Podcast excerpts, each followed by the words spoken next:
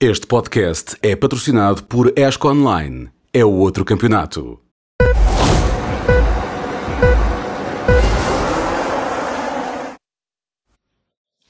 Bem-vindos ao segundo episódio do MotoGP na Sport TV, do podcast, eh, depois do Grande Prémio de Portugal, o segundo desta temporada de 2023. Eh, tenho comigo o Rui Matias aqui no estúdio, com presença virtual o Rui Balmonte e também o Guto Nejaim. Boa tarde a todos. E se calhar começamos com uma telenovela. Pode ser? Pode ser. A telenovela que, é, que está a ser neste momento a penalização ao Marco Marques depois daquele incidente com o Miguel Oliveira, que foi um autêntico balde de água fria para os fãs portugueses, e não só, mas essencialmente para os fãs portugueses. Uh, o, ao fim do, do, dia de domingo, ao final da tarde, uh, saiu a notificação da penalização, uma dupla volta longa ao Marco Marques a cumprir no Grande Prémio da Argentina, assim rezava o texto da notificação uh, enviado aos pilotos e também à imprensa. Dois dias depois, na terça-feira, e depois de toda a polémica gerada, porque entretanto também soube que o Marco Marques afinal não vai estar na Argentina porque teve que ser operado uh, ao polegar direito, uh, não vai estar na Argentina e aparentemente assim safava-se de cumprir a penalização. Quando chegasse ao Texas era como se a penalização tivesse cumprida. A FIM veio declarar, o painel de, o painel de comissários da FIM veio, veio uh, clarificar que não estando presente na Argentina, a penalização seria cumprida na próxima corrida em que participasse por um lado, a RNF uh, emitiu um comunicado também a dizer que as penalizações deviam ser mais severas para este tipo de incidentes uh, originados por pilotagem irresponsável. Por outro lado, e após o anúncio de ontem da FIM que a penalização teria que ser cumprida na corrida seguinte, provavelmente será no Texas, um, Uh, o, a equipa oficial, o HRC, a Repsol Honda, uh, vieram emitiram, emitiram também um comunicado a dizer que vão apelar dessa decisão porque uh, contraria o texto original da notificação e isso não está previsto nos regulamentos. Ora, parece que o cerne de toda a questão está nos regulamentos que não são suficientemente claros.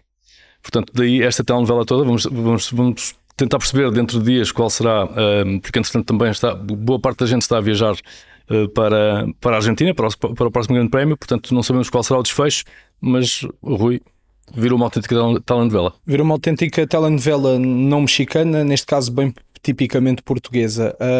Tenho muita pena que com um fim de semana tão rico de boas corridas, de boas lutas, uh, tenhamos que focar uh, neste incidente e, sobretudo, nesta penalização. Vários pontos eh, relativamente a toda esta situação. O Marques está a ser penalizado pelo incidente que acontece e não pela causa final, é sempre preciso ter isso claro.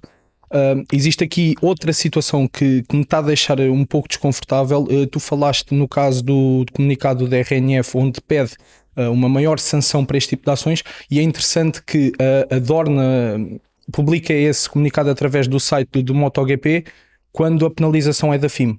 E se, parece que, há, que, que, começa a haver um certo atrito entre a Dorna e o painel de comissários da FIM depois desta penalização.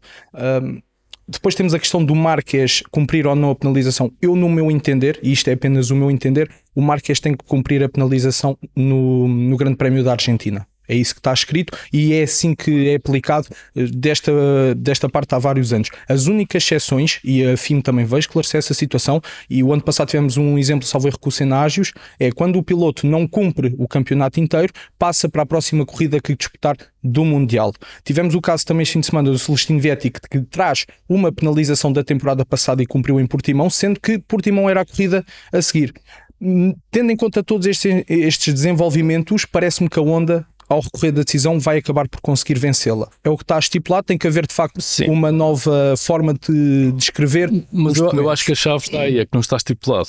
O, o regulamento. É uma forma de entendimento. Exato. E agora ficou Mas esse é que é o problema. Eu, eu, lembro de uma situação, eh, não sei se foi há um ou dois anos, e tu vais-me ajudar, quando houve a situação do Fábio Quartararo sobre o é, facto. Não, ah, não, na Catalunha. Na Catalunha eu lembro-me que a FIM também não tinha assim nada estipulado para o que acontecer se aquilo acontecesse durante uma Lá corrida. Está é uma falta de clareza do, do, do atual uh, regulamento que deixa aso a, a interpretações. Exato. E, e, e, quer dizer, o MotoGP anda neste momento anda a puxar tantas coisas da Fórmula 1, foi a Sprint Races, tem sido os documentários. Parece que desta vez também puxaram as falhas nos regulamentos e o painel de comissários para virem para, virem para o MotoGP.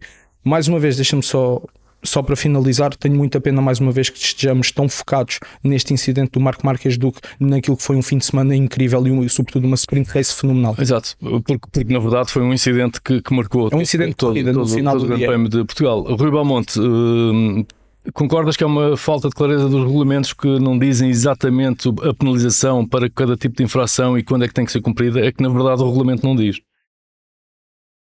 Olha, Vitor, isto, eh, boa tarde a todos. Isto acima de tudo é, pá, eu vou usar uma expressão que talvez seja muito forte, mas é um bocadinho uma palhaçada que mais uma vez a FIM está a montar ao redor destas situações. Eh, não é só essa, eh, mas existem três uh, analistas que depois decidem as penalizações, um deles é o Freddy Spencer, uh, e muita gente no paddock acusa o Freddy Spencer de proteger o Marco Marques. Uh, e, de alguma, e de alguma inconsistência também, não é? Sim, uh, o regulamento não é claro na, na situação de, da penalização ser na corrida seguinte ou não ser, e por não ser claro, pode ser escrito que o piloto é penalizado na corrida seguinte. E isso está automaticamente esclarecido. Foi o que aconteceu com o Celestino Vietti. O Celestino Vietti ele não foi penalizado para o Grande Prémio de Portugal, foi penalizado para o primeiro Grande Prémio de 2023, não, uh, fosse qual fosse o calendário. Rui, desculpa, Portanto, só, só para corrigir, está mesmo escrito na penalização de Celestino Vietti e eu fui confirmar que é para o Grande Prémio de Portugal que foi, que foi redigida posteriormente ao, ao Grande Prémio, porque o calendário, quando foi lançado a primeira vez, antes do final da época, não era um, um calendário ratificado, oficializado e carimbado como definitivo. Havia hipóteses várias no ar. Portanto, escreveram Portugal. Escreveram Portugal e o, o Grande Prémio de Portugal realizou-se, mas a primeira decisão que foi tomada foi no Grande Prémio seguinte. E é essa que tem que ser a decisão tomada uh, para os pilotos. Da mesma maneira que eu não concordo que o João Mir seja penalizado numa sprint, que a Dorna diz que não é race, e depois essa penalização é levada para a race, como a Dorna diz, ou para a corrida, como a Dorna diz. Portanto, se é penalizado numa sprint, cumpre a penalização na sprint, já que a Dorna diz que não é uma corrida. Isto tudo sabemos quais são os motivos. Portanto, há aqui uma clarificação, como dizia bem Vítor, que tem que acontecer. Uh, a penalização imposta ao Marco Marques é correta, porque o regulamento diz que a primeira vez que o piloto comete uma infração é uma dupla long lap, portanto não é uh, uma corrida fora, não, não é uh, fundo da grelha, isso é penalizações que surgem a posteriori. Agora, a confusão foi lançada quando se diz que é na Argentina bastava, como o regulamento também é cinzento, redigir que o piloto na próxima corrida que alinhe não, pode, não ou terá que cumprir essa penalização. É simples, os regulamentos, os regulamentos às vezes complicam-se a jeito. Exato, até, até porque, uh, uh, olhando para o objetivo que levou à criação desta regra, portanto, como costuma dizer na, na letra da lei, neste caso na, na, letra do regulamento, o objetivo é penalizar um piloto. Ora, se ele não, não, não cumprir essa penalização, é como se não tivesse assistido. Não, não tivesse assistido. Concordas, Guto? Concordo totalmente. Boa tarde a todos os amigos aí. É, eu, eu, acho que nós todos passamos um fim de semana é, é, muito radiante até chegar o domingo, e no domingo nós tivemos essa, essa, é, é, esse ingrato acontecimento, porque a gente sabe que o Marques é um, é um, é um, é um ótimo piloto, oito títulos mundiais, mas a, a, a agressividade de pilotagem do Marques é que faz com que ele é, faça todas essas asneiras que a gente já está acostumado a ver nesses anos todos de MotoGP, né? Porque o, o Marcos não tem tomada, não tem tomada em treino, não tem tomada em corrida, e no treino ele mesmo cai sozinho, porque ele vai até o limite.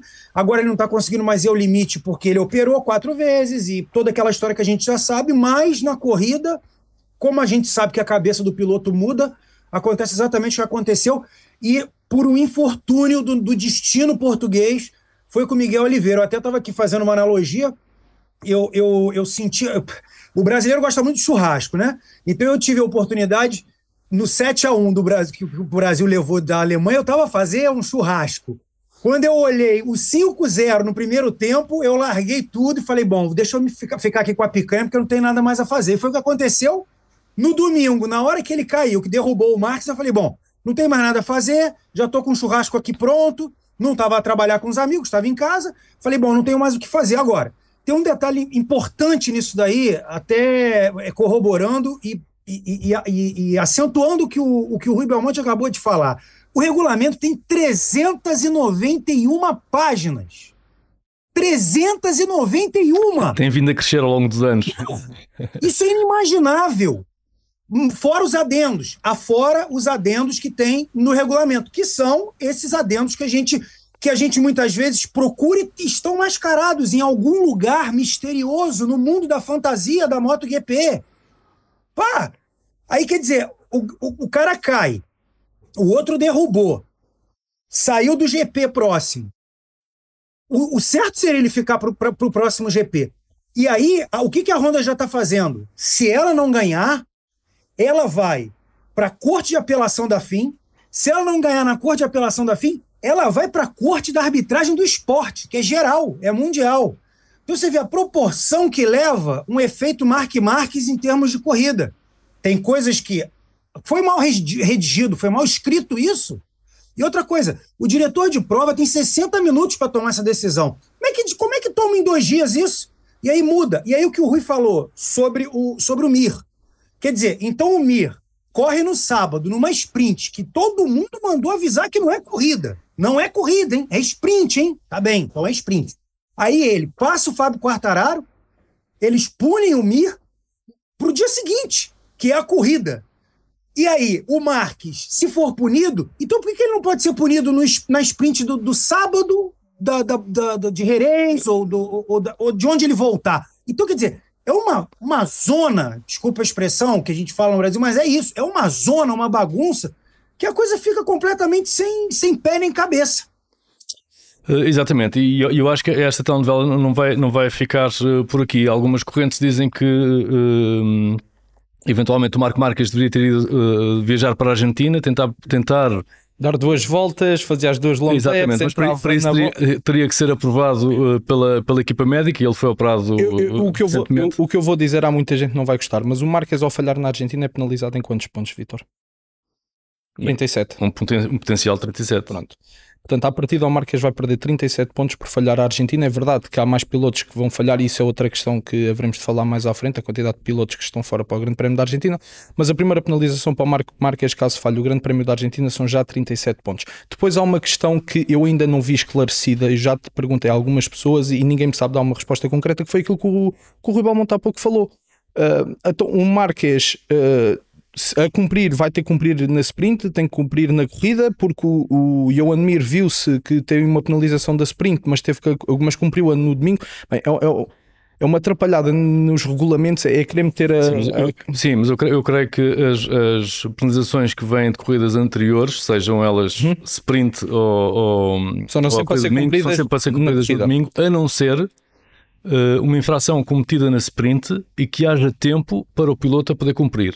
Ok. Pronto. Aí sim, uh, imagina que o, o, Mir, em vez de ter de, de, chocado com o sim, tinha continuado tinha, e tinha pisado, tinha, tinha passado fora, fora do, dos limites de pista uh, não sei quantas vezes. No caso sim. das sprints, são três vezes. À primeira são avisados, à terceira são penalizados. Imagina que tinha feito isso nas três primeiras voltas, tinha tempo para cumprir uma, uma long lap e tinha, tinha cumprido a penalização da sprint. De resto, creio que nós, as penalizações são no corrida do domingo. Eu acho que nós precisamos seriamente de ter regulamentos mais concretos e mais objetivos. Uh, volto a dizer, custa-me que estejamos a falar nisto continuadamente, continuamos a falar eh, dois dias depois daquilo que o acidente, sim, da sim, penalização e tudo mais. Até, eh, só para acabar, até porque a Honda não está a apelar, vamos ver a, a, Honda não, não discorda da penalização, da dupla longa, da dupla e, longa, e também não... só discorda é de terem mudado o sítio em que ela vai ter que ser cumprida. A questão é essa, a Honda, a Honda nem discorda com o facto de ser nos Estados Unidos ou na Argentina. O que a Honda diz e a razão que a Honda utiliza para levar isto para o Tribunal da, da Apelação da FIM ou para o, para o Conselho Mundial da FIM é uh, o documento foi alterado dois dias depois de ter sido publicado. E foi alterado consoante... A FIM diz que não é uma alteração, é uma clarificação. Uh, de facto, o, o Loris Capirossi, à chegada ao aeroporto de Lisboa, quando questionado, também já tinha dito que, que é, era uma questão de gramática, que obviamente o Marques tinha que ser penalizado na próxima corrida onde participasse e calhou ali ter inscrito, ou ali ter sido escrito que seria o, o Grande Prémio da Argentina. Vamos ver uh, os próximos episódios. Exato. Não saiam desse lado, nós também não. Cá estaremos para pa, pa ver o, o que vai acabar por sair da decisão. Rui Belmonte, isto pode causar uma situação também interessante. Imagina que um, o Marco Marques vai cumprir a penalização uh, nas Américas, no, no, no, no Cota, no Circuito das Américas, que é um circuito que lhe é bastante favorável, tem lá não sei quantas vitórias. Ele vai, vai sair não sabemos ainda de que lugar da grelha, mas vai perder tempo com duas voltas, vai tentar recuperar. Nós já vimos o que é que pode acontecer quando o Marco Marques está no fundo da grelha e tenta recuperar posições. Portanto, isto, mais do mesmo. isto pode ter aqui, esta posição pode ter aqui um, um efeito perverso o risco vai ser esse, sem dúvida alguma, mas eu acho que, uh, e, e, o facto, o Rui Matias estava a falar que estamos a falar deste assunto uh, em, em, detrimento de um excelente fim de semana de corridas. O problema foi que o Marco Marques estragou a corrida daquele que possivelmente seria um dos poucos capazes de roer os calcanhares ao Peco Banhaia neste domingo. Esse foi o problema. O Jorge Martins? O andamento, que, o andamento que ele mostrou no sábado e o andamento que ele estava a mostrar, e ele no fim disse que tinha mais qualquer coisa para ir com o Peco, Estamos a falar de alguém que claramente estava com ritmo para poder terminar esta corrida no pódio. Portanto, o Marco Marques, eh, sem querer, e não vou dizer que ele fez propósito porque não o fez. Sim, não fez, garantidamente. Mas, mas sem querer, o Marco Marques estragou uma corrida eh, que eh, poderíamos ter o, o piloto nosso da casa, o Miguel, no pódio e acabou por, de alguma forma, também estragar a corrida do Jorge Martins, ou seja, a verdade esportiva com aquela manobra ficou completamente turpada a partir daquele momento, sem tirar o mérito a quem ficou no pódio, como é lógico, fizeram a corrida que fizeram e foi fantástica, mas a corrida, depois da queda do Miguel e do Marco Marques, como o Guto disse bem, acabou, está na hora do churrasco porque já não há motivo de interesse a partir daqui. Não concordo. Uh, Guto, uh, é verdade que ao longo, ao longo da carreira o Marco Marques, que ninguém lhe tirou mérito uh, desportivo, é um piloto extraordinário, um dos melhores de, de, toda a história do campeonato, mas a verdade é que a sua carreira está, está ou, ou já tem casos uh, deste género a mais. E, e assim, eu, eu, eu, entendo, eu entendo, Rui, Matias, que, que não Belmonte, que, que, que tu não concordes. A, a corrida não, eu quando digo não, atenção, atenção, eu, eu quando digo que não concordo, obviamente com aquilo que é a luta pela frente da corrida, em absoluto a concordar. Agora, lá está, continuamos a focar-nos demais, acho eu, continuamos a focar-nos demais naquele que foi o acidente, efetivamente, porque destrói ali as esperanças dos portugueses, porque mexe com aquilo que é também a luta pela vitória, mas houve mais corrida cá para trás, houve mais lutas também cá para trás. Tivemos uma recuperação brilhante da KTM, tivemos um Fábio a lutar de uma maneira incrível com a Yamaha, tivemos um Morbidelli, que é mesmo isso, foi. Foi o que foi, durante eu, eu, o fim de semana. É só nesse sentido que eu estou a dizer, não estou a dizer vocês que. Lá, vocês de lá. Mas, mas a questão é assim: a pergunta que eu te faço é: broxou. Sim, claro. Claro. Claro. Isso é simples. A gente continua vendo. Seja por trabalho ou não, por prazer. Não, agora, trabalho deixa-me prazer, que é o nosso caso, a gente continua vendo. Claro. E, a, mas a churrasqueira estava do lado. Eu continuei vendo. Sim, claro. Pô, acabou. Ele, o, que ele, o que ele fez. Agora, só respondendo a pergunta do, do, do Vitor, que é a seguinte: não podemos deixar de mencionar. Ninguém aqui é Rossi maníaco, Mark Marques maníaco.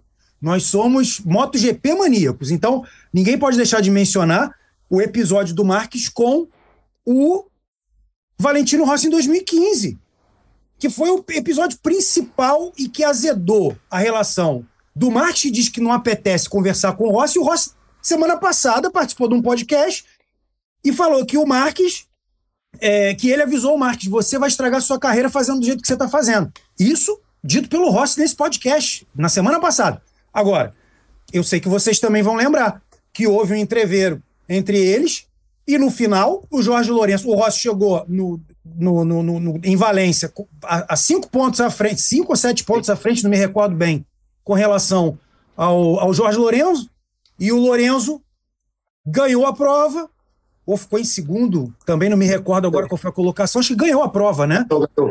Isso. E, e, e, e, o, e, e o Rossi foi passando todo mundo, todo mundo, todo mundo. Inclusive, acho que a gente se encontrou, Rui, nessa Belmonte, nessa, né, nesse, nesse circuito em Valência, ou pelo Sport TV, você pela Sport TV. E, e o, o, curioso que a gente via que os italianos e quem gostava do Rossi ali, dos pilotos, deixavam o Rossi passar, mas o Rossi não conseguiu chegar.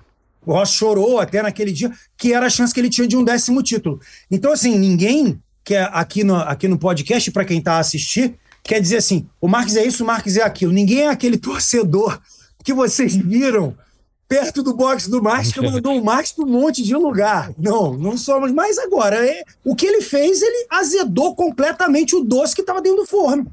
Para todos nós. Claro, e, Vivemos em Portugal ou torcemos pelo Miguel. Claro, e, e, e, o caso tomou outras proporções a partir de ontem, precisamente com esta, com esta clarificação da FIM e, e daí esta, esta telenovela, porque o caso não morria por ali, íamos continuar a falar dele, mas não, não tinha esta importância. Deixamos então este, este caso para trás. Eh, foi o primeiro grande prémio do ano, um novo formato. Uh, acho que agradou a toda a gente, mas os pilotos uh, ficaram um pouco de pé atrás porque afinal o sábado é muito intenso. Uh, o sábado é muito intenso e, na verdade, uh, a sexta-feira não é muito melhor, porque a qualificação começa na primeira sessão de treinos. Sim. E depois uh, não há muito tempo para trabalhar em afinações, apesar da, da, segunda sessão ser, ser bastante longa, 60 minutos, mas obviamente que os pilotos vão pensar em, em, em, fazer um tempo, porque é a última que conta para a qualificação, e depois no sábado temos uma última sessão que não conta para nada, aquela meia hora, as qualificações e depois a corrida sprint e não há muito tempo para recuperar para o dia seguinte porque temos uma corrida com o dobro, com o dobro da distância.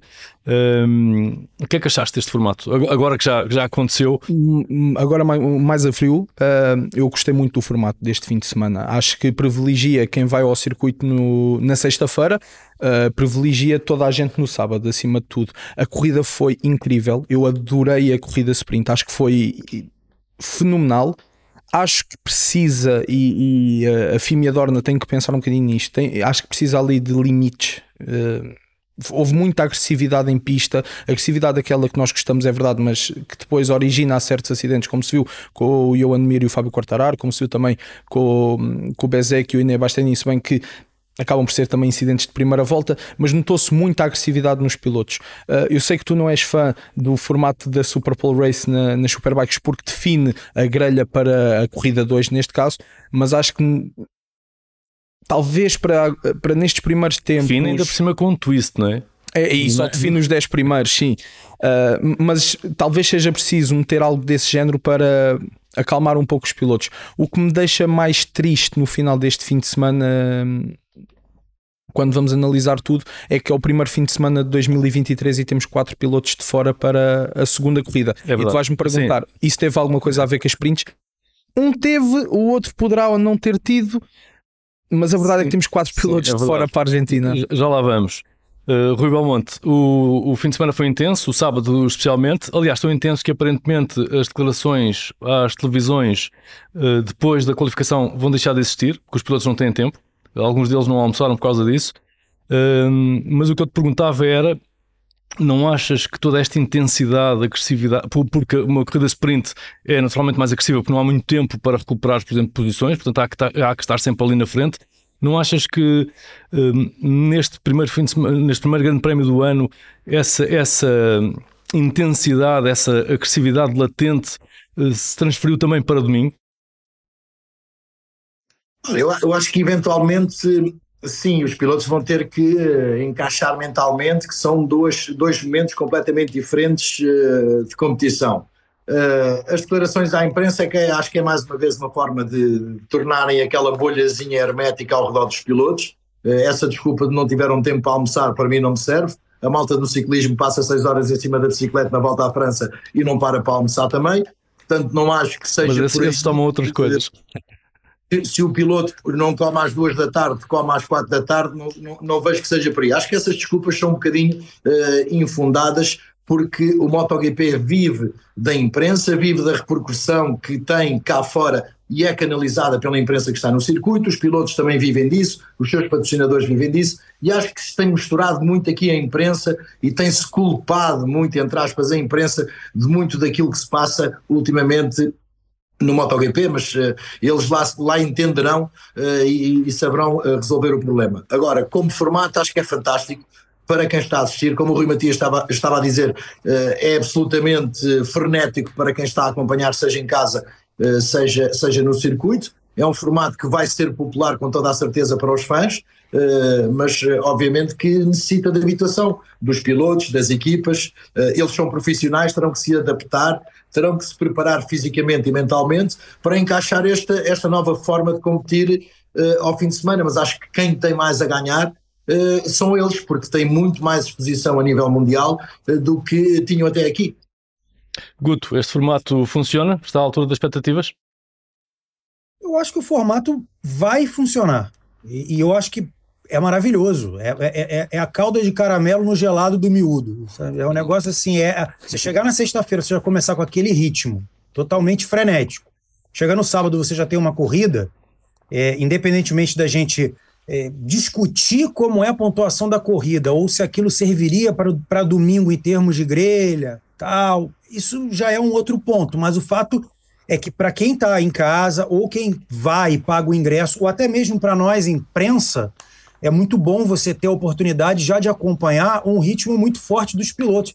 Porque, assim, a salvo um ou outro piloto, você pega, por exemplo, aqui o próprio, o próprio é, é, GP da Argentina, que tá, é um GP novo dentro do calendário, que está desde 2014, de, desde que houve praticamente uma criação daquele, daquele circuito, não uma reforma, mas, enfim, está ali.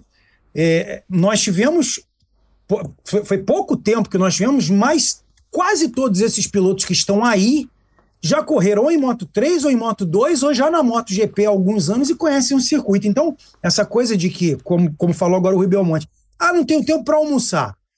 Ah, porque a, a, não, não, não, pode. Você não pode, você não pode, em detrimento de, de uma determinada situação, você tirar o trabalho principal afora deles, que é o trabalho da imprensa.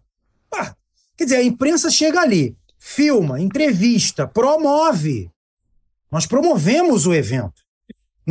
A, Dorna promove o evento em termos de imagem, em termos de conteúdo, quem promove somos nós. Então não pode simplesmente você, em detrimento de uma situação dessa, eu não almocei. Pá, não almoçou. Então você toma um pequeno almoço reforçado. Em vez claro. de um pão. Ah, em vez de um pão com ovo, você pede um pão com ovo, um mamão e, e, um, e um, chocolate quente. Epá, agora não pode é simplesmente você falar, ah, não, não, não almocei. Então tudo bem, então almoça às quatro horas, mas sirva a imprensa, porque o que a imprensa vai fazer é promover a sua equipa, é promover o seu trabalho, é promover o trabalho de todos que estão ao redor dentro da equipa e promover o próprio piloto, como foi o circuito naquele dia para ele. E isso é inerente à questão de. Tem corrida no sábado? Tem corrida no domingo? Tem treino na sexta? Tem treino. Se o formato foi aceito, eu, eu lembro da entrevista do, do, do, do, Viegas com, com vocês, o Jorge Viegas, que ele disse que o Peco Banhaia foi o que reclamou mais. O próprio campeão do mundo foi quem mais reclamou, e ele chegou para o e falou: olha só, se não gostasse, o negócio ficar ruim no ano que vem, não tem.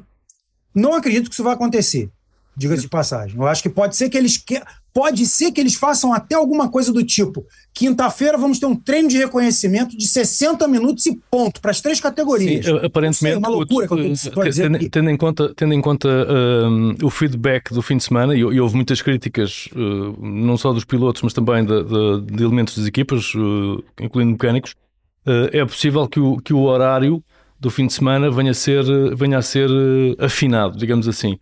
Uh, a, dinâmica, a, dinâmica, do fim de semana mudou, mudou bastante, porque tínhamos aquele, os treinos livres à sexta-feira, a qualificação ao sábado e depois finalmente a corrida ao domingo, e, e, com este novo formato isso, uh, essa dinâmica muda, muda, radicalmente, já que o, o, sábado passa quase a ser o, o dia mais uh, intenso, uhum. uma vez tem qualificação e tem, e tem a, a sprint ao, ao, fim do dia, depois no outro dia só há o, o no, ao domingo só há o warm-up muito curto, 10 minutos apenas este ano para a MotoGP, também não, não só para grande coisa. né, Vitor? Exato, é, é, isso mesmo. Isso, isso, isso daí prejudicou deverasmente as categorias iniciais Moto 3 é, e Moto é 2 que precisavam do warm-up. E, não tem e as próprias MotoGP com apenas 10 minutos, 10 minutos não dá, não dá para grande coisa. Portanto, vamos ver, vamos ver o que é que surgirá depois de, destas, destes primeiros grandes prémios e depois de todo o feedback que, que o campeonato, uh, que o campeonato uh, vai recebendo.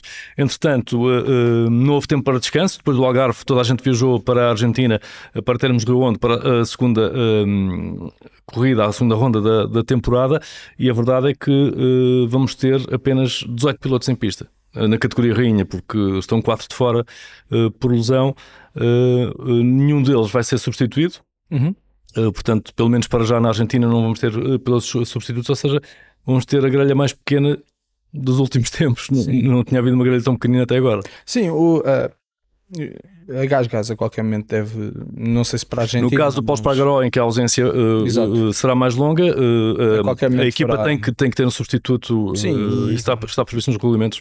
Uh, e, e, penso que na altura até falamos disto no estúdio, penso que até será talvez o Dani Pedrosa, o que seria muito giro. Ali um dos testes, um dos pilotos de testes da KTM, a Honda anunciou que não vai ter ninguém, a RNF ainda não, não tinha a certeza, mas obrigado pela, pela informação. Não, também não estava a, a ver RNF levar alguém para substituir o Miguel Oliveira, mas vai ser um vai ser uma grelha mesmo muito pequena. Não vamos ter uh, a Ducati na sua máxima força, não vamos ter a, a Honda também na sua máxima força com, com a ausência do Marques, não vamos ter principalmente RNF na sua máxima força, até porque depois deste fim de semana também se percebeu que as fichas todas da RNF estão no, no Miguel Oliveira, depois de um fim de semana não tão bem conseguido por parte do Raul Fernandes, que também acabou por sofrer uma queda no, na corrida de domingo. Mas acaba por ser aqui um pouco quase um passeio, vamos dizer assim, poderá, ou poderá vir aqui ser quase um passeio para o PEC Banhai, porque também não temos o Jorge Martin neste momento nas melhores condições, ele que acaba lesionado uh, depois do, do fim de semana também, mas acaba por correr uh, na Argentina. E o PEC acaba aqui por se encontrar numa posição onde leva 37 pontos no primeiro fim de semana em que isso é possível, consegue levar a pontuação toda, uh, vê-se sem alguns dos seus principais rivais e os que estão em corrida na Argentina estão muito cá para trás, como, como é o caso do, do Fábio Quartararo.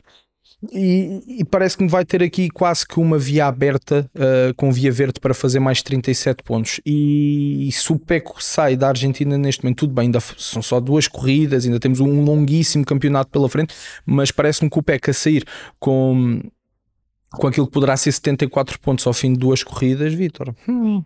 Exato, e uh, Rui Balmonte, o piloto que mais vezes venceu em termas de Rio Hondo, uh, não está, que é o Marco Marques, venceu três vezes uh, um circuito que lhe é também algo favorável, mas é um dos, um dos quatro ausentes uh, uh, neste Grande Prémio, a que segue depois o Grande Prémio das Américas, onde ele é o, o cowboy lá do sítio, o xerife lá do sítio. Isso aí. Sem dúvida. Olha, mas deixa-me deixa dizer-te, Vitor, só aqui a título de curiosidade, que hoje a IRTA enviou um comunicado para todas as equipas a pedir desculpa pelas condições imundas que encontrou no circuito de termas de Rio Onde. E a palavra foi imundas. Eh, portanto, dá para imaginar o que é que eles encontraram quando chegaram a um circuito que raramente é utilizado, eh, e já que se fala tanto dos circuitos e das condições e tudo mais, a IRTA definiu como imundice aquilo que tinha encontrado quando chegou a termas de Rio Onde. Vamos ver eh, a partir de sexta-feira, quando tivermos imagens televisivas e a partir do momento em que chegar a imprensa, nomeadamente aqueles que normalmente são mais uh, fiéis à faca e não deixam nada por dizer, vamos ver o que é que vai acontecer. Mas Termas de Rio Hondo é, é, um circuito que o Marco Marques venceu, mas também no ano passado venceu o Alex Pargaró, por isso estava também eu com muita curiosidade de ver o que é que o Miguel poderia fazer. E, uh, a... e, e acrescento, Rui Belmonte, que o Maverick venceu em 2017, não ainda com a Aprilia, obviamente estava ainda na Yama, Sim. mas também já lá venceu em 2017. Sem dúvida, sem dúvida. Portanto, acho que, uh, apesar de termos uma grelha de partida mais reduzida, eu acho que também a, a FIM, uh, nomeadamente na questão da segurança, vai dar ali um, um, briefing aos pilotos antes deste fim de semana para haver um bocadinho mais de calma, mais de tranquilidade. Uh, obviamente que tivemos situações um, estranhas ao longo do fim de semana no Algarve, mas não podemos culpar a sprint para termos menos quatro pilotos em pista neste fim de semana, porque na realidade só um Uh, saiu da sprint lesionado uh, e isso poderia ter acontecido, inclusivamente, numa ação de treinos livres, uh, o que fosse. portanto, não, não é agarrar agora no fenómeno sprint e culpá-lo de tudo, porque não foi na sprint que tudo aconteceu, foi em treinos normais e na corrida normal que as coisas aconteceram. Acho que não vamos deixar de ter uma boa corrida uh, por causa disso. A Aprilia também não vai levar ninguém para o lugar do Miguel. Um, eu estive na segunda-feira aqui no Autódromo Internacional do Algarve com, com o Max Viagem e com o Lourenço Salvadori numa ação da Aprilia para clientes e perguntei ao Salvadori se ele poderia ser uma opção. Ele disse-me logo que não, que será uma opção eventual na equipa oficial e não para a RNF salvo se existir uma ausência muito grande de qualquer um dos pilotos do Miguel ou do Raul, como vai acontecer, por exemplo, com o Paulo, mas eu acho que também no caso da Gás Gás não será o Dani Pedrosa o piloto escolhido, poderá ser o Jonas Folger, por exemplo, o piloto escolhido. Olha, e oh, Rui, já agora, desculpa só interromper, uh, só porque já que estavas a falar nestas questões todas dos circuitos e isso tudo, uh, só para fazer uma pergunta para ver se tu já nos consegues aqui ajudar, porque também tem sido várias as pessoas a fazerem essa pergunta. O Carmelo Espeleta hoje, um, numa entrevista ao Speedweek, acabou por revelar que, isto claro, ainda nas consequências da, das, da tão falada gravilha do Autódromo Internacional do Algarve, o Carmelo acabou por dizer que caso o autódromo não consiga trocar um, a gravilha até ao próximo GP, que o MotoGP simplesmente não irá lá acontecer. Isto, palavras do Carmelo, atenção. Uh, não falou nada relativamente à, à, possível, à possibilidade de, do cancelamento ou não do, do Mundial de Superbike já esta temporada. Tu consegues nos ajudar nesta questão, Rui? E desculpa estar a interromper os outros senhores. Uh, não, consigo, claro que consigo. Uh, o Autódromo Internacional do Algarve, como tu sabes, eu estou a trabalhar no autódromo, portanto, uh, uhum. não é algo que me passa ao lado. Não, daí é mesmo essa questão. Nunca se, nunca se mostrou contra o facto de a gravilha poder ser mudada ou não. Aliás, foi colocada a gravilha nas escapatórias antes do Grande Prémio, uh, uh, nos dias que antecederam o Grande Prémio. Obviamente que não foi trocada toda a gravilha porque não havia tempo útil sequer para isso. Mas, e na altura, desculpe interromper, nos testes foi-nos explicado o porquê disso também não acontecer. Há muita gente que depois acabou por não se calhar não, não prestar tanta atenção, mas foi explicado perfeitamente que essa situação apenas não tinha acontecido nos testes devido à chuva que tinha acontecido nas últimas semanas, que impossibilitaram, como é óbvio, esses trabalhos.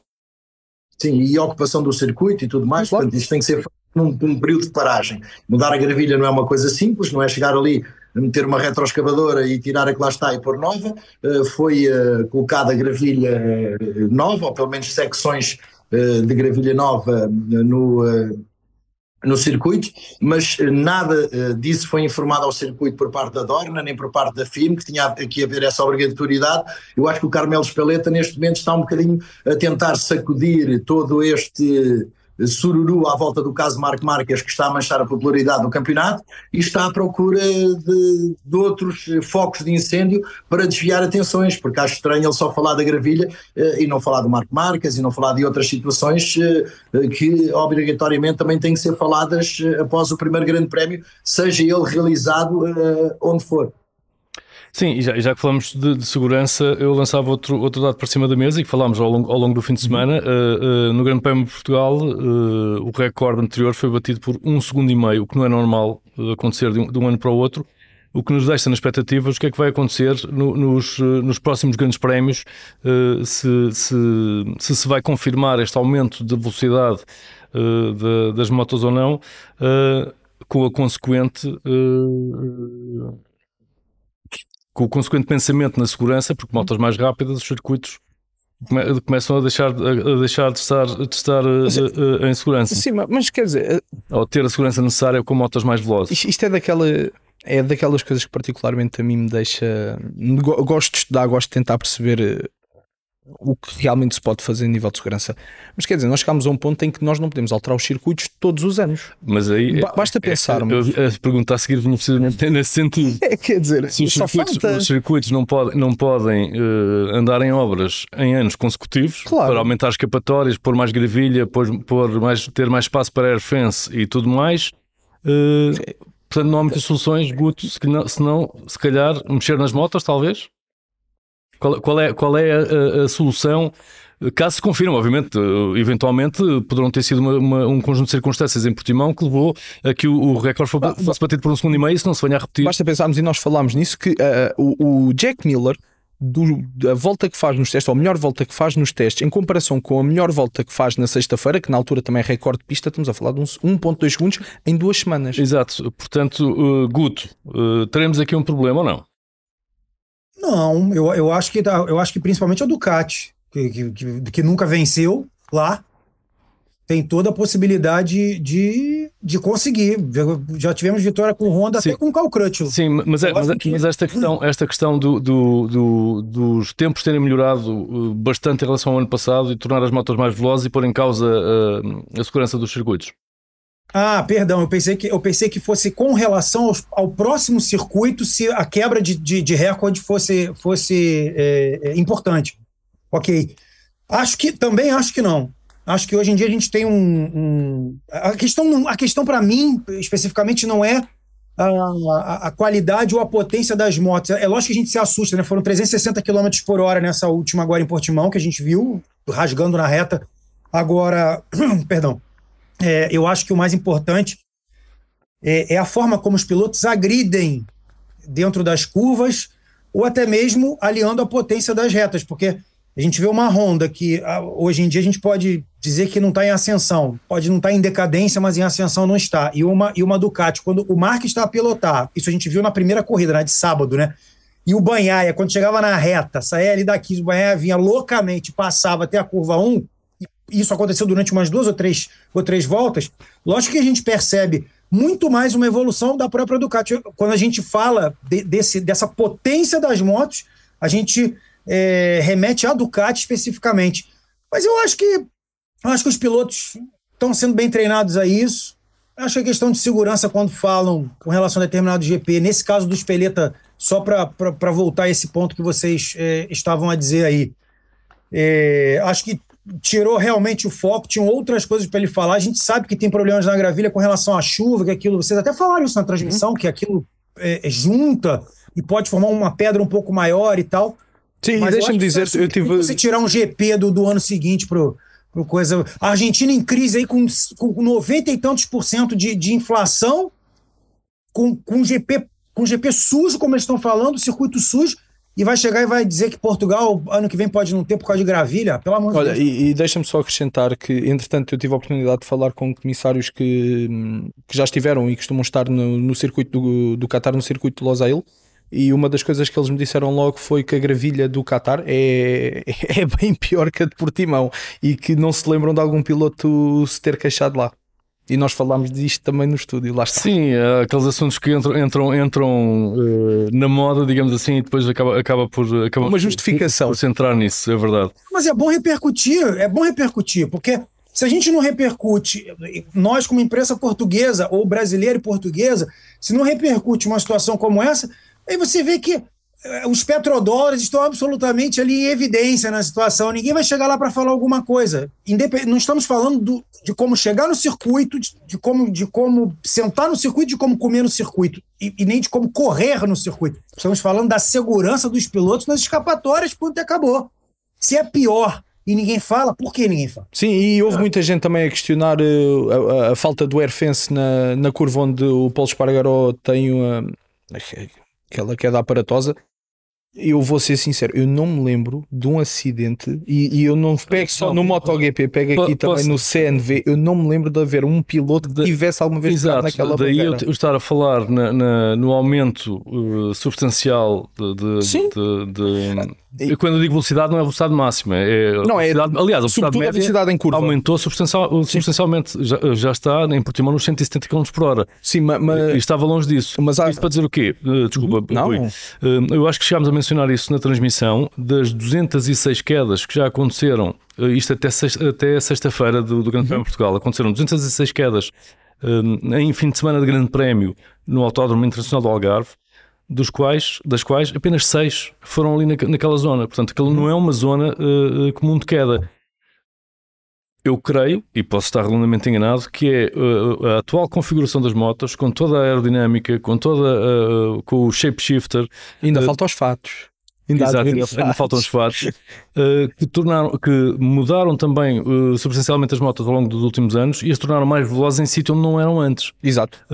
e isso e, e daí a minha pergunta, uh, uh, colocarem em causa os, os circuitos como atualmente estão feitos para motos que não eram assim. Exatamente, por isso é que eu continuo com a mesma ideia. Não são os circuitos que ano após ano têm que mudar. Os circuitos são construídos e são, na minha opinião, lá está, para ser mantidos. E, e a configuração dele, desde que cumpram com as normas que são uh, as normas de segurança, vamos chamar básicas, eu acho que uh, equipas, Dorna, FIM têm que sentar à mesa um, um, pouco e também rever o conceito daquilo que querem para o motociclismo e, e, reverem o nível de segurança também deles para os pilotos. Quer dizer, exigimos tanto dos circuitos, exigimos tanto da gravilha, exigimos tanto. Uh, ai que o pneu está 5 centímetros mais para a frente da, do rail do que o que deveria. Exigimos tanta coisa e, o, e então o Loris Capirossi, que eu tive, a, eu tive a atenção de o ver a fazer as voltas de, de inspeção de manhã, as voltas da FIM. É, peço desculpa a palavra, é um gajo muito chato, mas mesmo muito chato. E se ele olha para aquilo, ele e toda a comitiva olham para, para o circuito, veem que está tudo ok. Eu não digo só o Autódromo Internacional do Algarve, falo todos os circuitos, veem que está que está tudo bem, eu parto do princípio que os pilotos estejam sempre em segurança. Eu, eu tenho essa ideia para mim e é isso que eu quero sempre ver uma corrida: é que não há possibilidade de fazermos mais pela segurança. Agora, acho que as equipas, e, e aqui não falo dos pilotos, falo única e exclusivamente das equipas, também têm que começar a ponderar aquilo que querem ou não para, para o motociclismo. Se vale a pena uh, as motas chegarem ao Autódromo Internacional do Algarve e fazerem 360 à entrada da curva 1, mas depois se houver um, um abanãozito maior, eh, vemos uma moto a ir para quase à bancada, à bancada da curva 1 e não, eu penso que não é isso que nem nós queremos, nem os fãs querem. Em último lugar, os pilotos próprios querem. Mas o Rui, desculpa, desculpa interromper. Quando, claro. quando, quando o Vitor, quando o Vitor pergunta com relação a essa, esse aumento de potência, consequentemente, é, a, aliado à segurança dos pilotos uhum. para dentro das, das corridas, eu acho que é, por mais que o Capirossi seja chato, e, e, ele tem que ser mas chato, tem que ser chato mesmo. O trabalho dele, né? A gente sabe.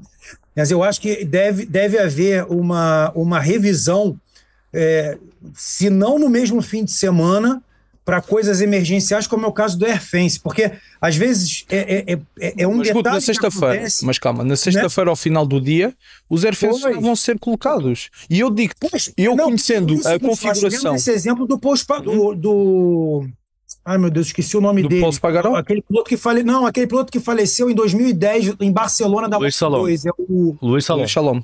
Luiz Salom. Sim. Em que, em que no ano seguinte eh, eu tive a oportunidade de ir e eles fizeram uma mudança tamanha na curva que até um pedaço da bancada foi retirado de baixo para pôr mais, mais área de escape, mais escapatória para que não, não houvesse aquele tipo de problema. Então, às vezes, é, é, não, a gente não pode esperar que seja necessário pôr por conta de um acidente fatal ou de uma coisa gravíssima como aconteceu com o Posto Pagaró, porque foi gravíssimo, né? Sim, mas, mas voltamos à mesma questão, oh, oh Guto. Não, não é eu percebo o que tu estás a dizer e acho que tens toda a razão. Segurança nunca é demais e, e se calhar se pudéssemos metíamos airfence de todos os lados do de todos os lados do, de um circuito. Mas eu dou-te um para fugirmos ao Autódromo Internacional do Algarve, para não dizermos estamos só a falar do Autódromo Internacional do Algarve, eu vou trazer para a conversa um acidente que infelizmente o Vitor narrou o ano passado durante a taça, durante o Campeonato Europeu de Moto 2, que ocorreu, por exemplo, aqui no Estoril, na saída da curva 2 com o Sam Wilford. E eu estava de frente para esse acidente. E eu digo-te assim: ninguém, no seu perfeito juízo, ok, vai meter airfence daquele lado da curva. Aconteceu na mesma, entendes? E aquilo que acontece com o Paulo Espargaró, na minha visão, é uma. Primeiro, todo o uma acidente é. Todo o acidente é, é, muito estranho. Estamos a falar de uma zona de travagem, sim, não, nem sequer estamos sim, a falar. Repara que quase simultaneamente cai o Miguel Oliveira e o próprio Luca Marini. E, e o Raul Fernandes logo à frente na curva e, seguinte. E o próprio Luca Marini, eh, depois no, no, no rescaldo do dia, eh, falou que, eh, devido ao apoio aerodinâmico das motos, aquele sítio, porque chegas de uma subida íngreme e vais curvar para a direita, Exato. Uh, uh, a moto perde apoio, tens de ter muito cuidado, por exemplo, e, e o Luca Marini disse isso, uh, a usar o, o, travão traseiro por causa do, do, do apoio da moto. Portanto, um, o que significa que as motos estão dinamicamente diferentes uhum. e começam a superar a capacidade dos circuitos. Sim. Mas como eu também disse, vamos, vamos esperar para ver, porque pode ter sido um, um fim de semana e, com e uma combinação uh, excepcional para os pilotos rodarem muito rápidos, isso não, pode não acontecer no, no E eu, eu, eu, posso estar redondamente enganado, mas uh, o ano passado, do que eu me lembro do circuito de Portimão, uh, nós não tivemos uh, alcatrão nem tempo, ou eu quando digo tempo é a nível meteorológico, para rodar nestes tempos. eu lembro de muita umidade presente, chegou a chover, salvo erro, na sexta-feira e no sábado de manhã e de facto não, também não havia, não estavam as condições tão reunidas para, para se bater o recorde como se bateu este ano, Sim, e acredito que seja. Nos testes já rodaram bastante mais rápidos mas depois no fim de semana do Grande Prémio, mais ainda. Portanto, também há aí essa, essa meia justificação de que eles já vinham com o balanço todo dos testes, portanto, uh, apenas continuaram a evolução que, e lá está, que tinham tido. O Autódromo Internacional do Algarve é um circuito muito, muito característico dele próprio. Vamos uh, esperar para ver uh, noutros circuitos. Contudo, e nós falamos isto no fim de semana, concordo inteiramente contigo. Acho que é necessário repensarmos a segurança sobretudo devido ao do lado das motas e das equipas. Exato, este foi apenas o primeiro uh, grande prémio do ano, também com uma particularidade, pela primeira vez o piloto campeão do mundo usou o número 1 e ganhou na primeira corrida que fez com o número 1, o que não acontecia desde 2008, foi Casey Stoner a fazê-lo uhum. conquistar o título em 2007. O Peco Banhaia levou os 37 pontos máximos do Grande Prémio de Portugal, agora vem o Grande Prémio da Argentina, não houve tempo para descanso, foi aviar as malas e viajar uh, para, para a Argentina. Um grande prémio que no ano passado também esteve uh, tremido com toda aquela questão dos aviões que se atrasaram, o equipamento não chegou e a sexta-feira foi toda, foi toda alterada. Desta vez não, já chegou o equipamento todo e as motos e to, toda a gente já está uh, uh, em termos de Rio Hondo. prognósticos para este grande prémio. Depois do, a Ducati não, não dominou como uh, tinha deixado indicações de, de poder fazer, uhum. portanto, uh, ganhou, obviamente, pelas mãos do, do Peco Banhaia, mas surgiram outros protagonistas que não, não esperávamos, Sim. Uh, tendo em conta os testes de, de, de, inverno, nomeadamente o Jack Miller e o Mark Marques, conseguiu a pole position e foi ele que registrou o, o novo recorde do circuito com uma moto que parece não estar. E atenção que até para andar na roda é preciso saber-se andar. Exato, ele, ele, conseguiu, ele conseguiu excelentes tempos sempre à boleia de alguém, mas isso não é proibido e ele tirou partido de, dessa questão. E agora é na Argentina. O PEC vai ganhar outra vez, vai somar, vai somar outra vez os 37 pontos máximos? Eu acho que sim, eu acho que vai somar mesmo os 37 pontos novamente o PECO. Uh, ou o Jorge Martin uh, consegue ali ou meter o PECO logo um pouco atrás. Estou uh, muito curioso para ver o que é que as KTM afinal têm mesmo. Se aquilo calhou ser só porque tiveram lá tanto tempo a testar e conseguiram encontrar uma, uma afinação mágica, ou se de facto a KTM andou sim, muito até, tempo a esconder jogo. Até porque o Brad Binder fez uma excelente corrida, se o décimo sim, quarto sim, sim, acaba em sexto, salvo e, e todo o fim de semana do Jack Miller é, é fantástico. Uh, muito curioso para saber também o que é que o Raul Fernandes consegue fazer agora que não tem o homem principal da equipa e a equipa está a depositar muitas esperanças nas mãos dele.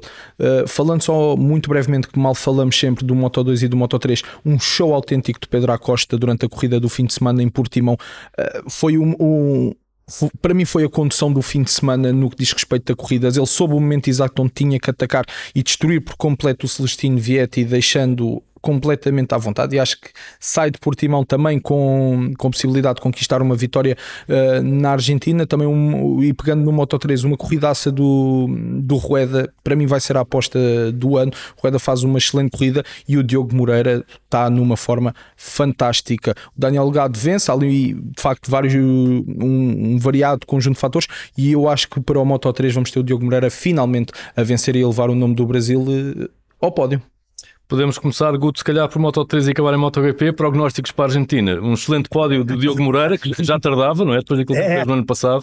Eh, e finalmente conseguiu o primeiro pódio. Prognósticos para, para termos de Rio Hondo. Diogo ficou em sexto em 2022, já mostrando que ele. E ele já disse, ele deu, deu uma entrevista dizendo que ele gosta muito do circuito de Termas de Rio Hondo. Ele, ele acha um circuito muito interessante é, não dá para gente, a gente comparar com as motos da Moto, da MotoGP, claro, mas é um, é um circuito de alta. E para o pessoal que não tira a mão, que, que, que é essa malta da Moto 3, não tira a mão em momento nenhum, então a gente pode esperar uma corrida assim bastante, bastante intensa né, da, da, dos mais novos.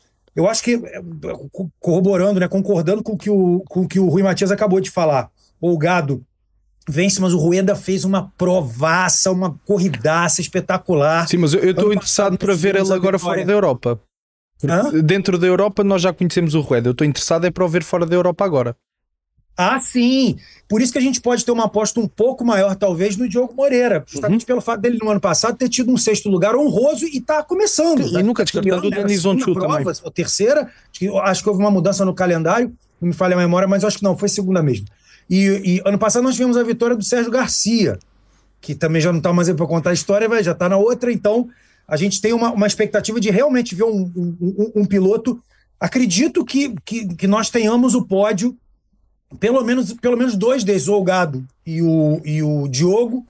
Eu acho que são fortes candidatos. Eu não, não falei nada de Moto 2 até agora, vocês, vocês entraram sobre a Moto 2 agora há pouco.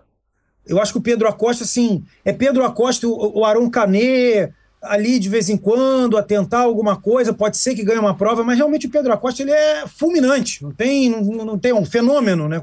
Agora eu soube que ele escreveu até um livro, tem 19 anos, 18 anos, e escreveu um livro já, sobre Memórias da Minha Vida, olha que, que coisa fantástica.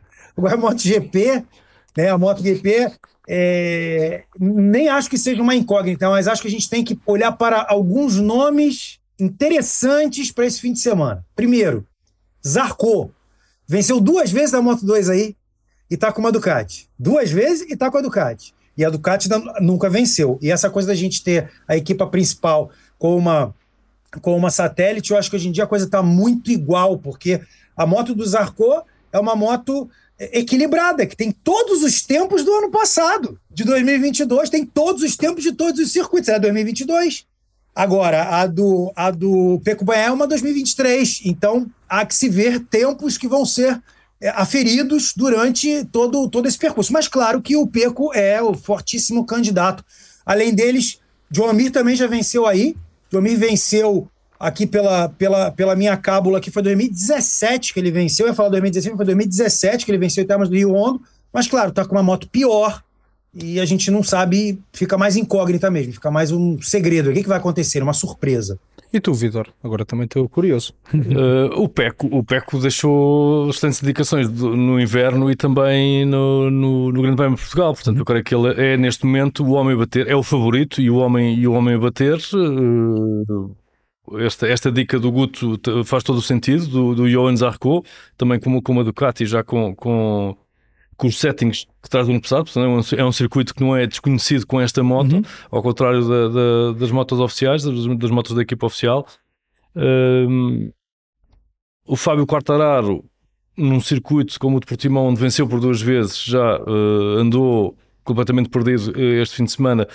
Não sei o que é que ele poderá fazer na Argentina, um circuito com características um pouco, um pouco diferentes. Uh, depois temos as outras Ducati também. Sim. Uh, veremos o que é que as KTM conseguem fazer uh, neste circuito. Acho que nunca fizeram melhor do que um sexto lugar. Uh, foi a melhor, a melhor, posição que eles conseguiram aqui. Portanto, não sei. Acho que entretanto temos o Rui Belmonte de volta. Rui, prognósticos para termos de Rio Onde? Olha, eu vou testar Vitor na Aprilia. Eu acho que a Aprilia pode ter muito a dizer em termos de Rio Onde. O ano passado o Aleixo venceu, o Maverick também vai chegar de mão quente. Portanto, eu acho que pode acontecer muita coisa gira na Argentina que até nos vai fazer esquecer uh, só termos 18 pilotos na grelha. Como o Guto disse, o Zarco também foi um dos homens da corrida no domingo, com a recuperação que fez e depois uma ultrapassagem já na última volta. Portanto, eu acho que a Argentina vai ser uh, um, bom, uh, um bom tango quando somarmos tudo na segunda-feira de manhã. Exatamente, portanto, tudo a preparar-se em crescendo para o Grande Prémio da Argentina, segunda ronda do Mundial de Velocidade em 2023, para acompanhar aqui na Sport TV a partir sensivelmente da hora do almoço, creio que é às 13 da tarde que começam, eh, às 13 começam os treinos eh, para o Grande Prémio da Argentina, tendo em conta a diferença no, no, no fuso horário, portanto, é acompanhar o Grande Prémio da Argentina aqui na Sport TV. Até lá.